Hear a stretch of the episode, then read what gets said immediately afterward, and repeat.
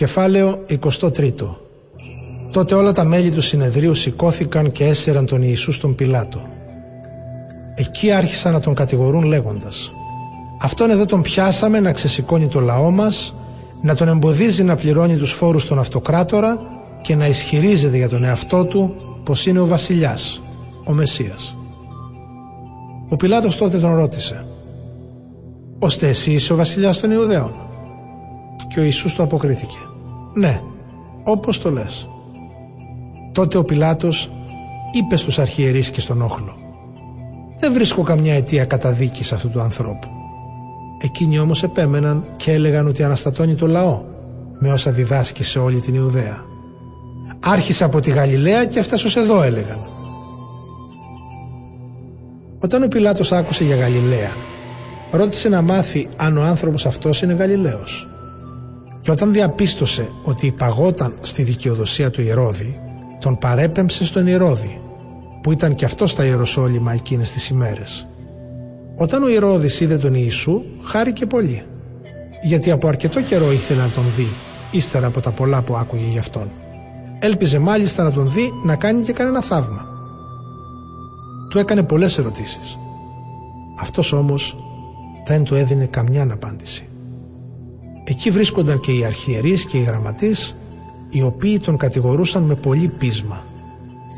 Τότε ο Ηρώδης με τους στρατιώτες του, αφού τον εξευτέλισε και τον περιγέλασε, τον έντισε με μια μεγαλόπρεπη στολή και τον έστειλε πίσω στον Πιλάτο.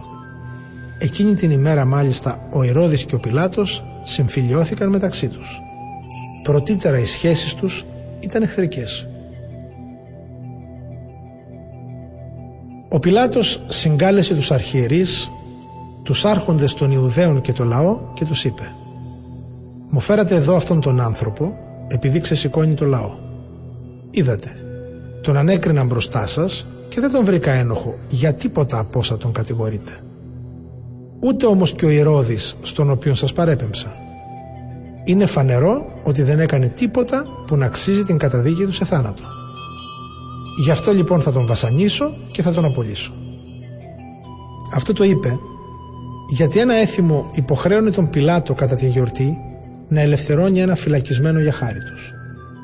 Όλο μαζί όμως το πλήθος κράβγαζε και έλεγε «Θανάτωσέ τον αυτόν και ελευθέρωσέ μας το Βαραβά». Ο Βαραβάς είχε ρηχθεί στη φυλακή για κάποια εξέγερση που είχε γίνει στην πόλη και για φόνο. Ο Πιλάτος λοιπόν, επειδή ήθελε να ελευθερώσει τον Ιησού, τους μίλησε ξανά. Αυτοί όμως φώναζαν και έλεγαν «Σταύρωσέ τον, σταύρωσέ τον». Ο Πιλάτος τους είπε για τρίτη φορά «Τι κακό έκανε ο άνθρωπος. Δεν του βρήκα τίποτα που να επισύρει τη θανατική καταδίκη. Θα τον βασανίσω λοιπόν και θα τον ελευθερώσω».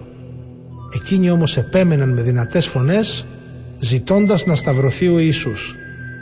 Οι φωνές οι δικές τους και των αρχιερέων υπερίσχυαν και έτσι ο Πιλάτος αποφάσισε να κάνει δεκτό το αίτημά τους. Τους ελευθέρωσε αυτόν που ζητούσαν, το Βαραβά, που ήταν φυλακισμένος για εξέγερση και φόνο και τον Ιησού τους τον παρέδωσε να τον κάνουν ό,τι ήθελαν. Καθώς πήγαιναν να τον σταυρώσουν, έπιασαν κάποιον Σίμωνα Κυριναίο που γύριζε από το χωράφι του και του φόρτωσαν το σταυρό να τον μεταφέρει πίσω από τον Ιησού. Τον ακολουθούσε πολλοί κόσμος και πολλές γυναίκες που τον θρυνούσαν χτυπώντας τα στήθη τους. Ο Ιησούς γύρισε σε αυτές και τους είπε «Γυναίκες της Ιερουσαλήμ, μην κλαίτε για μένα. Κλάψτε μάλλον για τον εαυτό σας και για τα παιδιά σας. Γιατί έρχονται μέρες που θα λένε «Καλότυχες οι άτεκνες όσες δεν γέννησαν και όσες δεν θύλασαν παιδιά. Τότε θα αρχίσουν να λένε στα βουνά «Πέστε πάνω μας» και στους λόφους «Σκεπάστε μας». Γιατί αν αυτά γίνονται στα χλωρά, τι θα γίνει στα ξερά; Μαζί με τον Ιησού πήγαιναν να σταυρώσουν κι άλλους δύο κακούργους. Όταν έφτασαν στο μέρος που ονομαζόταν Κρανίο, σταύρωσαν εκεί τον Ιησού και τους κακούργους. Τον ένα στα δεξιά του και τον άλλον στα αριστερά ο Ιησούς έλεγε «Πατέρα, συγχώρησέ τους, δεν ξέρουν τι κάνουν. Εκείνοι μοιράστηκαν τα ρούχα του ρίχνοντας κλήρο. Ο λαός στεκόταν και έβλεπε.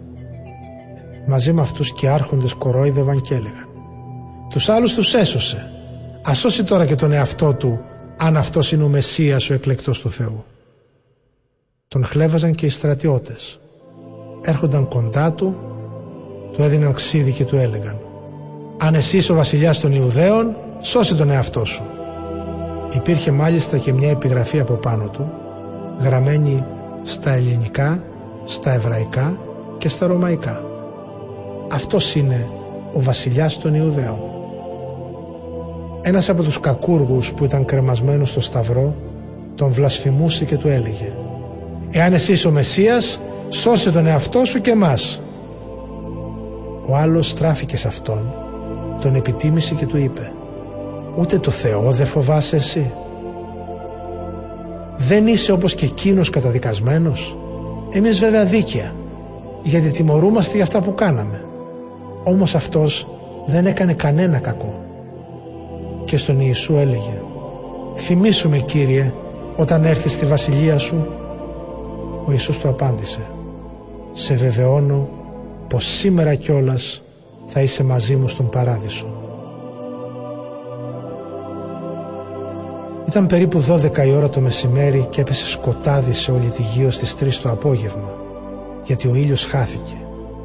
Το καταπέτασμα του ναού σκίστηκε στη μέση. Τότε ο Ιησούς κράβγασε με δυνατή φωνή και είπε «Πατέρα, στα χέρια σου παραδίνω το πνεύμα μου». Μόλις το είπε αυτό, ξεψύχησε.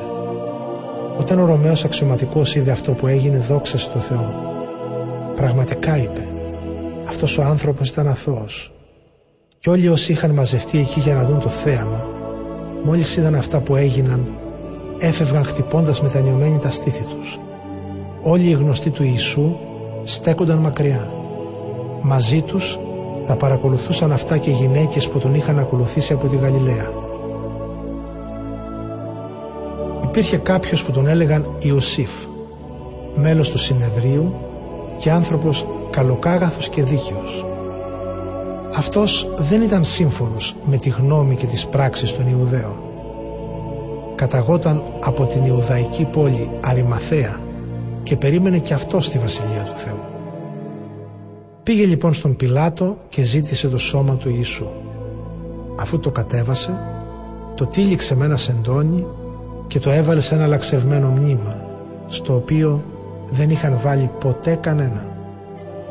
Ήταν η μέρα Παρασκευή και πλησίαζε το Σάββατο. Παρακολουθούσαν και οι γυναίκες που είχαν έρθει μαζί με τον Ιησού από τη Γαλιλαία, οι οποίες είδαν το μνήμα και ότι σε αυτό τοποθετήθηκε το σώμα του Ιησού. Γύρισαν λοιπόν πίσω και ετοίμασαν αρώματα και μοίρα. Την ημέρα του Σαββάτου δεν έκαναν καμιά ενέργεια, όπως προστάζει ο νόμος